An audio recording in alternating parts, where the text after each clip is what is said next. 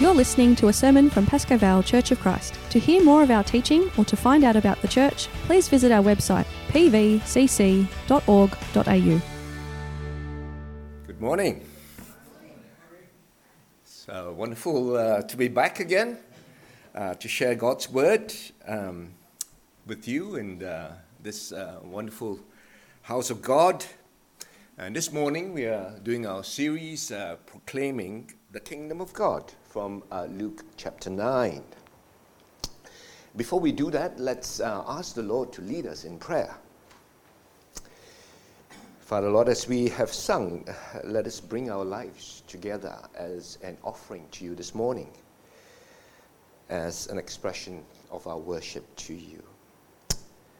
Father Lord, as we listen to your word, open our ears to your teaching, our eyes to your truth, and our hearts to your leading.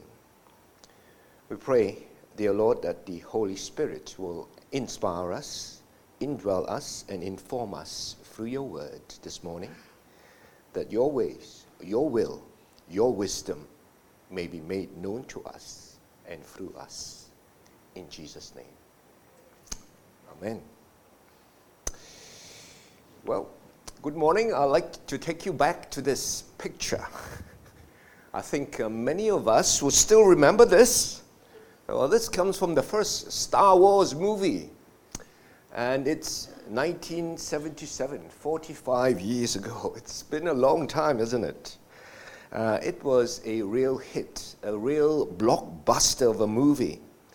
Uh, remember this because uh, I was a student then uh, when I went uh, to see it, and I was really fascinated and entertained by this action packed movie and the opening music, which was really memorable. Uh, the special effects and the sound was really fantastic and spellbinding. Spellbinding, I mean. and the uh, audience were gripped uh, in their seats in thrill and excitement because that's the first time they saw this in such a uh, magnificent um, sort of um, theater. And everyone who wanted to see this movie wants to find out more and more of the story. And we see the villain of the story, which is the dark person. You see, his, his name is called Darth Vader. The black cape, uh, he's uh, robotic, he's evil, he's powerful, uh, and he possesses really great influence and power. And he enforces um, the evil empire. And then on the other hand, we see the, um, the goodies. represented by Luke Skywalker and uh, Princess Leia and Han Solo. And of course, there's the Jedi, who is um, uh, the mysterious bunch who is trying to restore the balance of the Force. So the theme is actually good versus bad. The empire, the evil empire, was trying to dominate the universe, and the good guys and the Jedi's were trying to restore uh, the good force, to try to use the force to stop the empire. And I think what made this movie very engrossing and fascinating is because we are all kept in suspense who each of the characters were. I remember seeing the movie several times to figure out who is who and who is, um, you know, Luke Skywalker, who's Darth Vader, who's Princess Leia and what's the story behind this person called Darth Vader. And each movie that came out, one after another, actually uh, keeps the audience guessing and enthralled. And you just can't wait to go and see the next one. And we know how many more Star Wars movies came, and the franchise just rose on. Many books, uh, many toys, games, etc., that made Mr. George Lucas, a very rich man indeed. George Lucas was the creator of Star Wars. And this morning, we want to see that the disciples were also asking the same questions about Jesus. The disciples were guessing and asking themselves, now, who is Jesus? As we look at our um, passage this morning, uh, I would like to cover the three points this morning the man, the mission, and, the, and his method. Now, a bit of the background Jesus had been with the disciples for a number of years. Uh, last week we saw that the disciples were sent out to all the villages to proclaim uh, the good news with the authority of Jesus to heal the sick and also to cast out demons. And for them, each day was a new and exciting experience. Of course, just like our moviegoers watching Star Wars, they themselves were asking the question of the man they were following Who is Jesus? In Luke chapter 8, verse 25, it says, Who then is this person when they saw him uh, calm the storm, that even winds and water obey him? They've seen Jesus do many miracles. They've seen him heal the sick, sick, raise the dead, you know, calm the storm, cast out demons, and even fed 5,000 people, or 5,000 men. But they did not have to wait long because Jesus is going to stop them guessing. In verse 18, Jesus, before he did this, he prayed to the Father in private. And we know that Jesus always seek to know his Father's will before he goes and make any major decision or before he enters a new uh, significant uh, event in his ministry.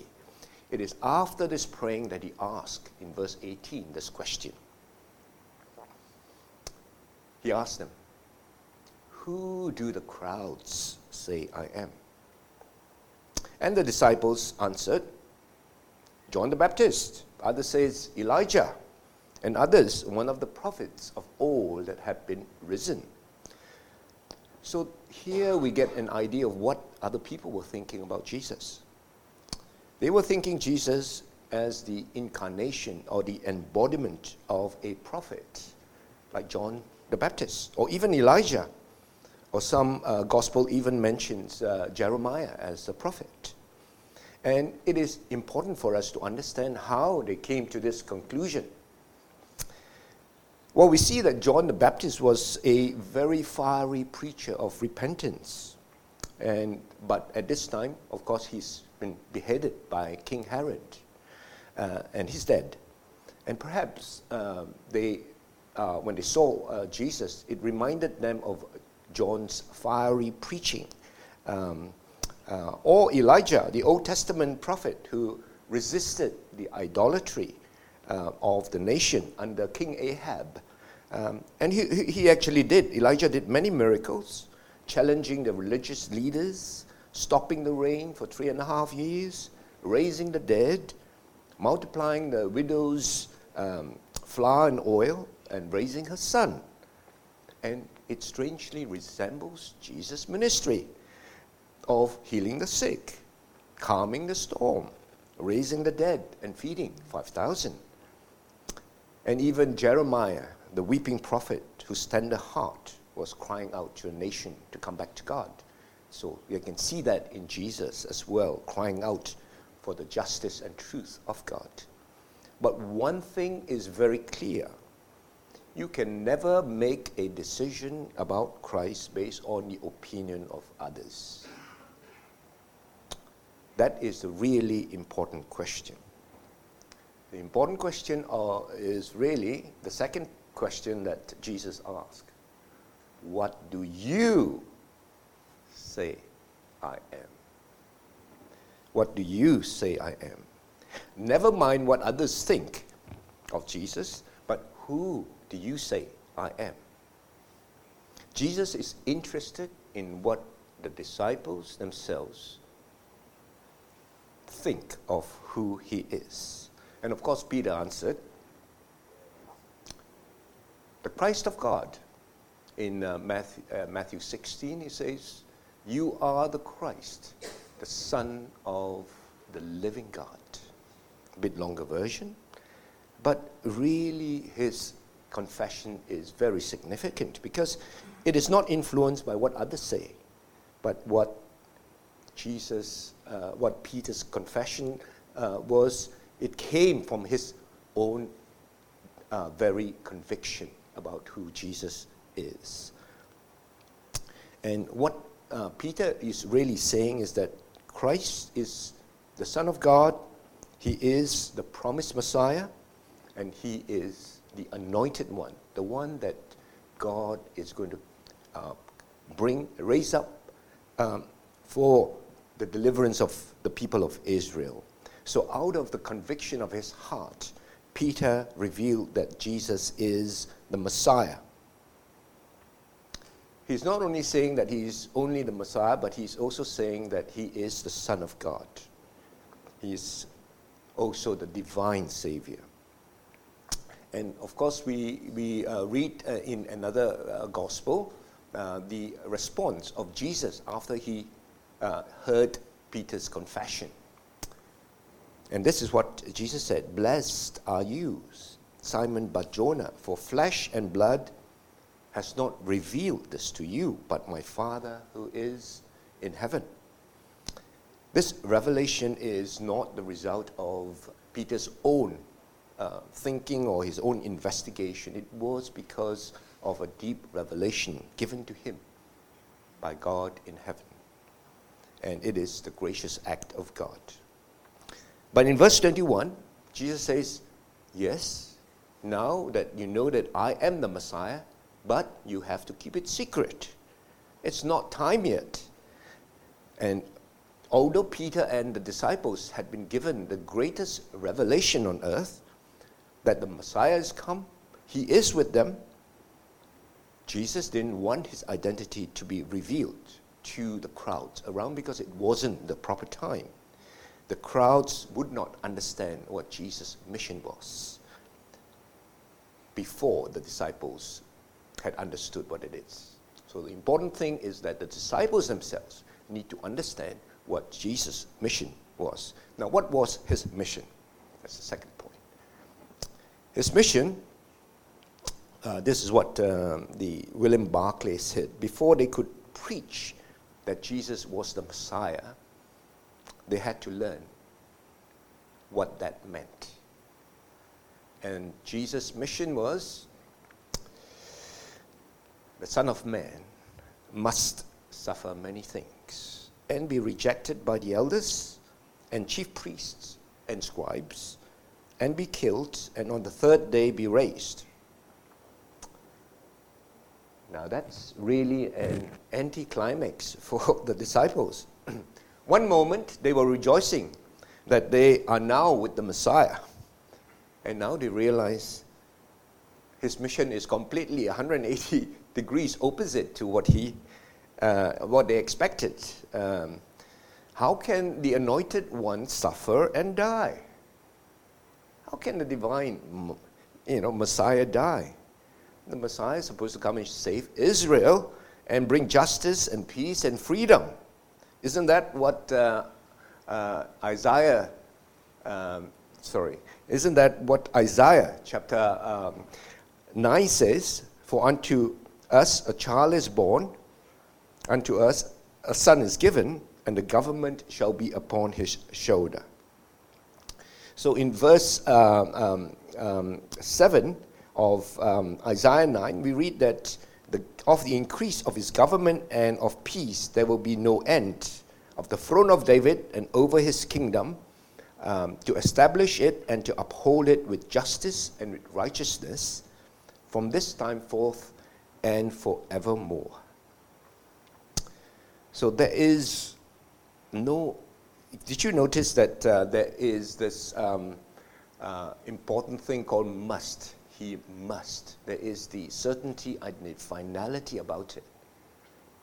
You see, there is no other way uh, about this.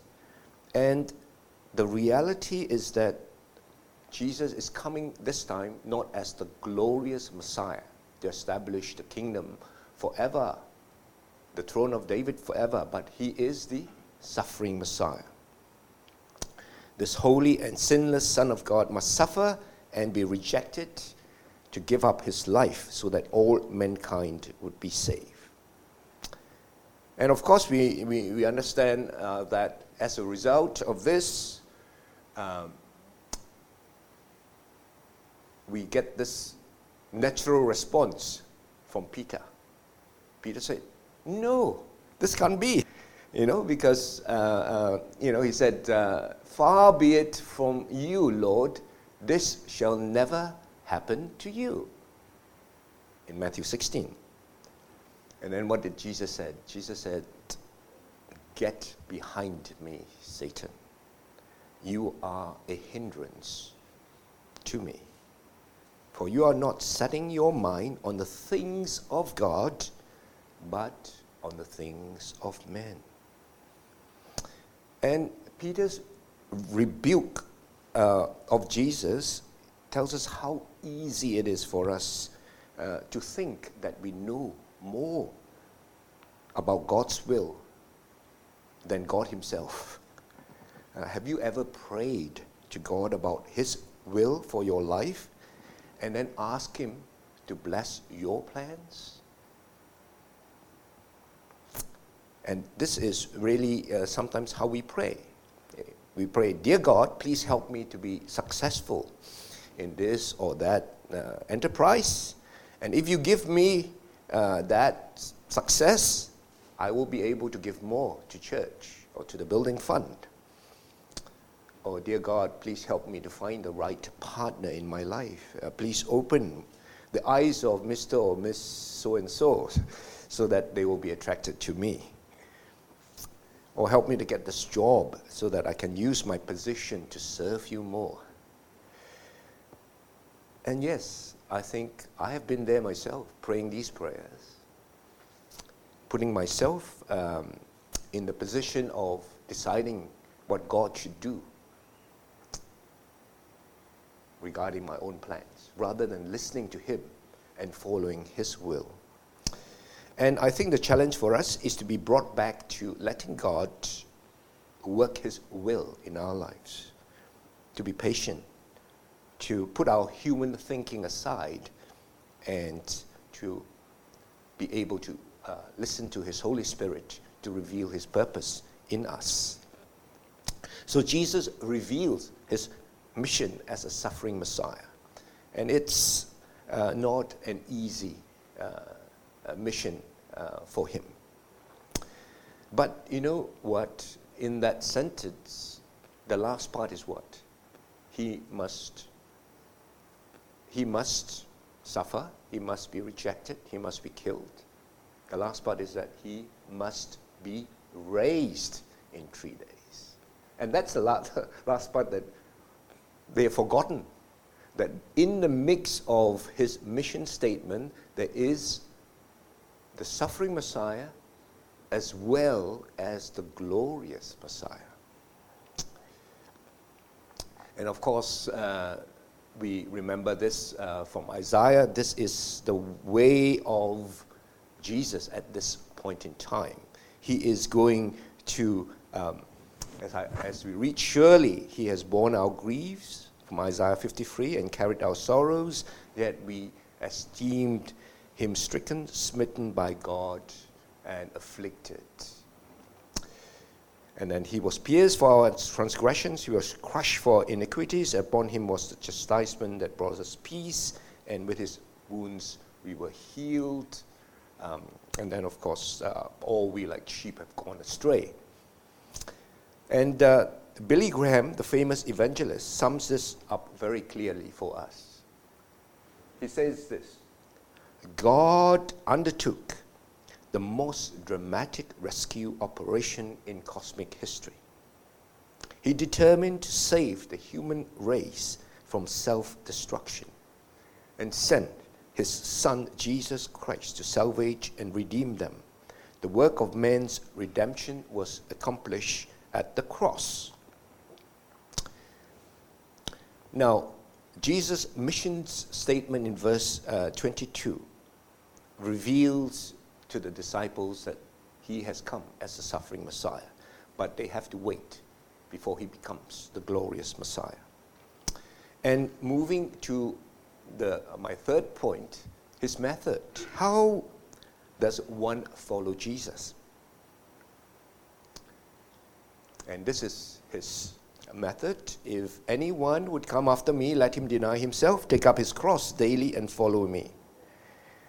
His method of discipleship is very costly. Denying yourself, what does it mean?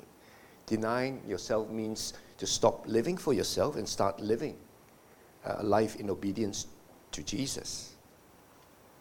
It, what Jesus is really saying is that you are no longer in the driver's seat. You have to let Him take over, driving, controlling your life. And we have a natural tendency to look for a life of comfort and security. And to deny these pursuits in our life, it can be very, very difficult. Uh, Self denial involves putting God first. And so doing, sometimes we feel it is very, very costly for us. But Jesus wants all of our hearts, just not part of it. And the path of self denial actually in, allows, in fact, when you yield your life to Jesus, actually it allows the believer to experience what is the truest meaning of living a life in God's will. Many of us miss that. Secondly, it also involves taking up our cross daily. And what does taking up the cross mean? Uh, some of us today think, oh, you know, it's maybe wearing the cross around your, your neck, or maybe having a cross on, you know, your, your wrist. Or some even maybe have a, a tattoo of the cross. Uh, so, but it's not what that means, because in Jesus' time, the cross means the way to death. In the Roman world, the cross is a symbol of torture, humiliation, and death. When a man died on a cross in, in, in, in the Roman days, the, he has to carry his cross. As you remember, Jesus carrying his cross. So that's, that, that is the way that they crucified the criminal. They just don't just hang them on the cross first. They have to carry the cross on the way to execution. And carrying the cross is always the way of death. So, taking our cross daily means, as Jesus followers, it will be a difficult road ahead. Why? Because there is hostility from the world, and there will be uh, much um, difficulties when the people uh, around us resist the gospel. Uh, it means that uh, believers must face uh, this uh, hardship and be willing to accept it. And um, uh, when you do that, Jesus is saying you will be able to realize what is the true meaning of following Him. Moving on, um, I'm just this okay. So when we look at Jesus' mission statement to a non Christian, deny yourself, take up your cross, following Jesus, is contrary to uh, the way that we seek in life, right? We want happiness, we want enjoyment, we want satisfaction, uh, fulfillment in life. Yet, how can following Christ be that attractive? And most people recoil from that if that's the case, why, why would any normal person want to follow Christ? Uh, you have to deny your, yourself, you have to take up your cross to follow Him. But Jesus doesn't leave us without a logical reason. And that comes from the following verses. In verse 24 to 26, He gives us why it is logical to follow him. It is logical because of this. Following Jesus only makes sense when you have eternity in mind. Following Jesus only makes sense when you have eternity in mind. In verse 24 to 26, each of the verses starts with the word for. For means because. It's basically, he gives us three reasons why it is logical to follow him. The first reason is that losing your life for Christ is gain. For whoever would save his life will lose it, but whoever loses his life for my sake will save it. Now, how is losing your life for Christ becomes gain or benefit for us? Well, this is only of importance if there is more to life on earth. Jesus compares our life on earth with life that he offers to all who believe in him. Jesus is saying that instead of trying so hard to cling to your life in this world, you are better off trying to live for Jesus who will give you life here as well as beyond this world. A life that is everlasting. So it's not a loss, it's actually a gain. Do you know this person? He gives this quote He is no fool who gives what he cannot hope to keep, he, what he cannot keep, to gain what he cannot lose. He is no fool who gives what he cannot keep to gain what he cannot lose. His name is Jim Elliot. Some of you may have read his biography. He was a missionary to the Auca Indians in Ecuador. On January 8, 1956, Jim Elliot and four other uh, missionaries flew to a river bank to meet some Indians to try to bring them the gospel. But the Indians attacked them and they were speared to death, all five of them. Jim Elliot was 29. He left behind a wife and a daughter, a very, very young daughter. To the world, it is a tragedy. Five young lives, all lost. Jim Elliot's words, he is no fool who keeps, who gives, he gives up his life, what he cannot keep, to gain what he cannot lose, really tells us that he experienced what is service to Christ all about. He gave his life uh, for Christ. But the story doesn't end there because Jim Elliot's wife, Elizabeth, and their daughter Valerie went back to the Indians. And as a result of their faith, such a great um, uh, uh, uh revival came upon the Indians that even the killer of um, Jim Elliot came to Christ there is a movie actually uh, called the the End of the Spear that's just uh, been released a few years ago. So if you haven't watched it, that's one that you should um, uh, try and, and, and, find and then watch it with the church perhaps. Um, second reason Jesus gives in verse 25 your person or your soul is precious and eternal. Verse 25 What does it profit a man if he gains the whole world and loses or forfeits himself? What good is it you, if you have all the good things in this world and lose your soul or your very self? And scholars some, sometimes uh, uh in the Bible read soul instead of uh, yourself. Uh, but the soul is actually the, the very uh, uh, the depths of a person. it's your intellectual, emotional part of our being, how we think, how we feel, how we act, and how we desire. Things which make us a person. The Bible tells us that we are body, soul, and spirit, and our body dies and decays, but our soul and spirit continues to live on. Uh, so Jesus compares our souls, our very self, with the riches of the world. What he really uh, is saying is that it's really foolish to give up your eternal soul for earthly riches, which is only for such a short while. They are going to fade away. How can you compare with this? What does it profit you? It is really foolishness, he's saying.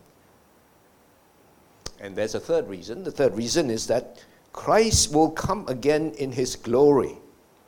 Verse 26 For whoever is ashamed of me and of my words, of him will the Son of Man be ashamed when he comes in his glory and the glory of the Father and of the holy angels. The third reason is that there will come a time when Jesus will return not as the suffering Messiah, he will be the glorious Messiah.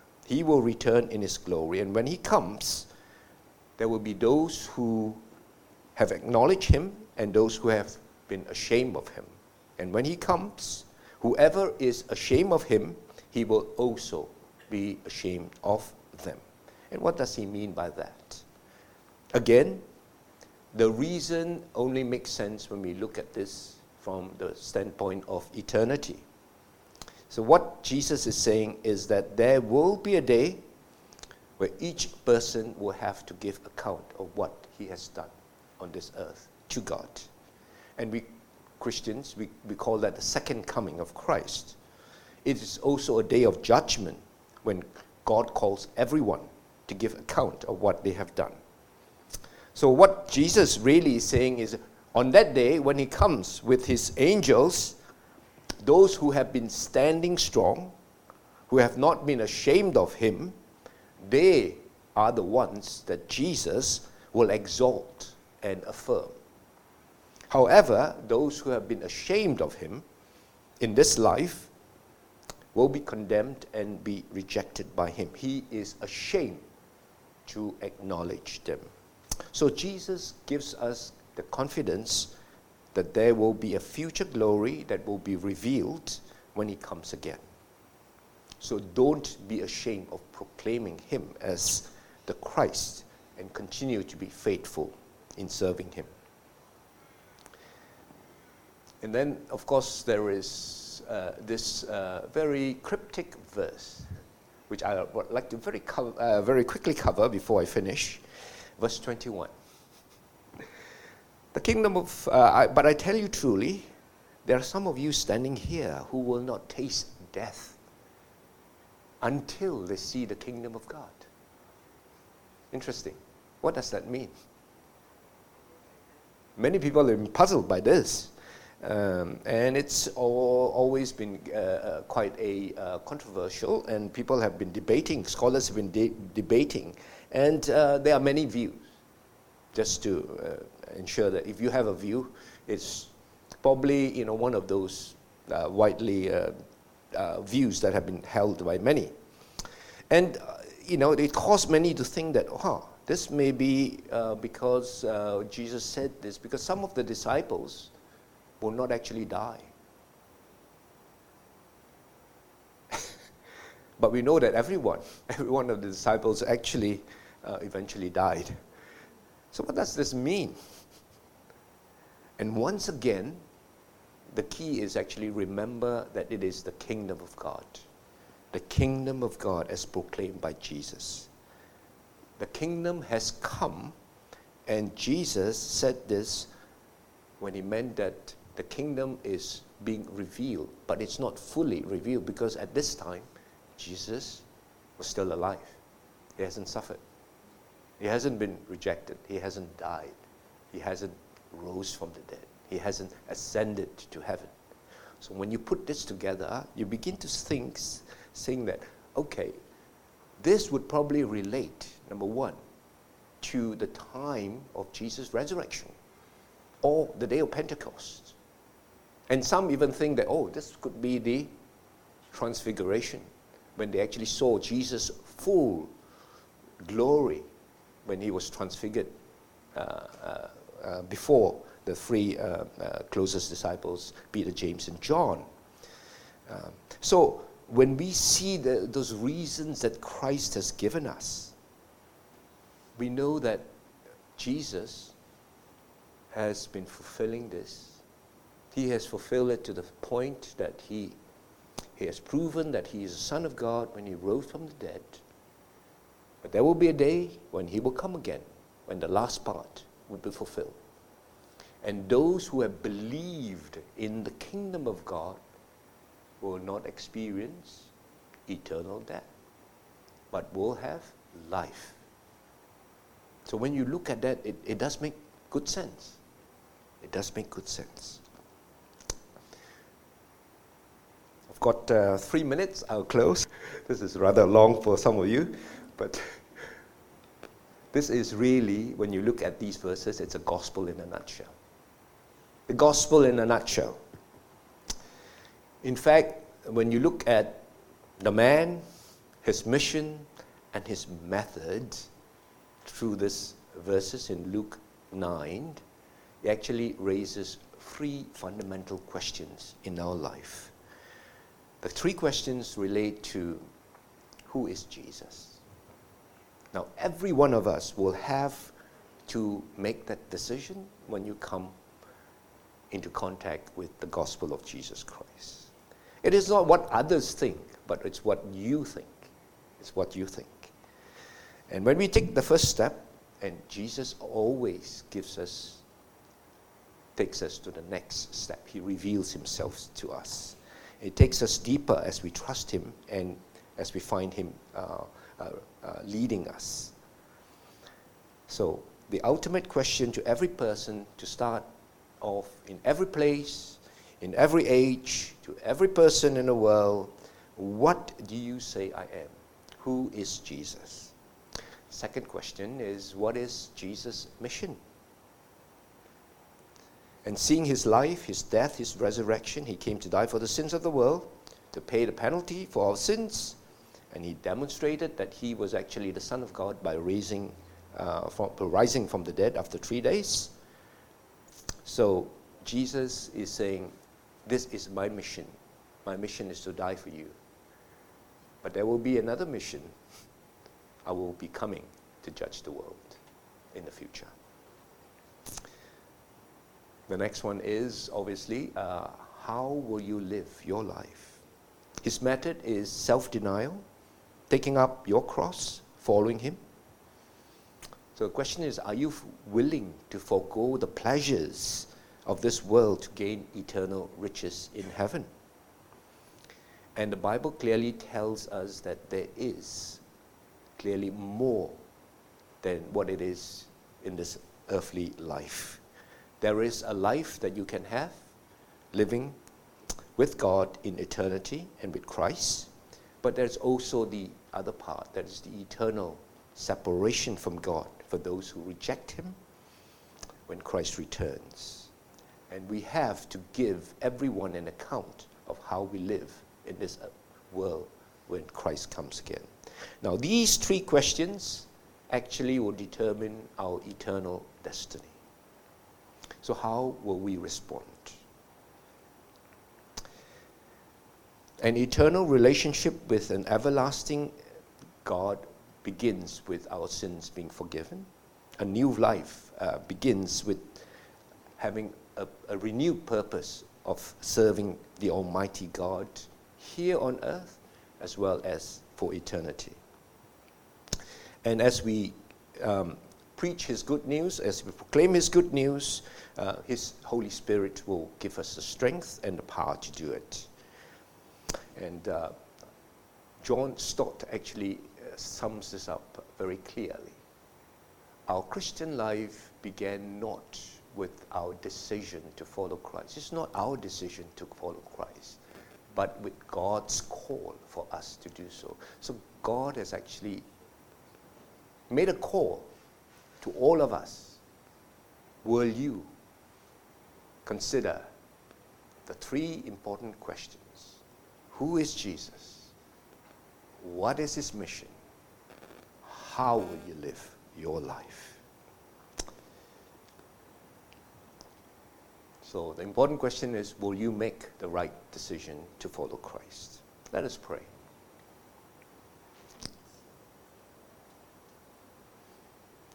Our Father, Lord, we realize that you have given us your word to lead us, to bring us uh, a greater understanding of your greater work and what you have given us beyond this world. Thank you for speaking to us this morning. We thank you for giving us our Lord and Savior Jesus Christ, for his divine mission, and how we are to follow him. We pray that you will continue to fill us and empower us with your Holy Spirit.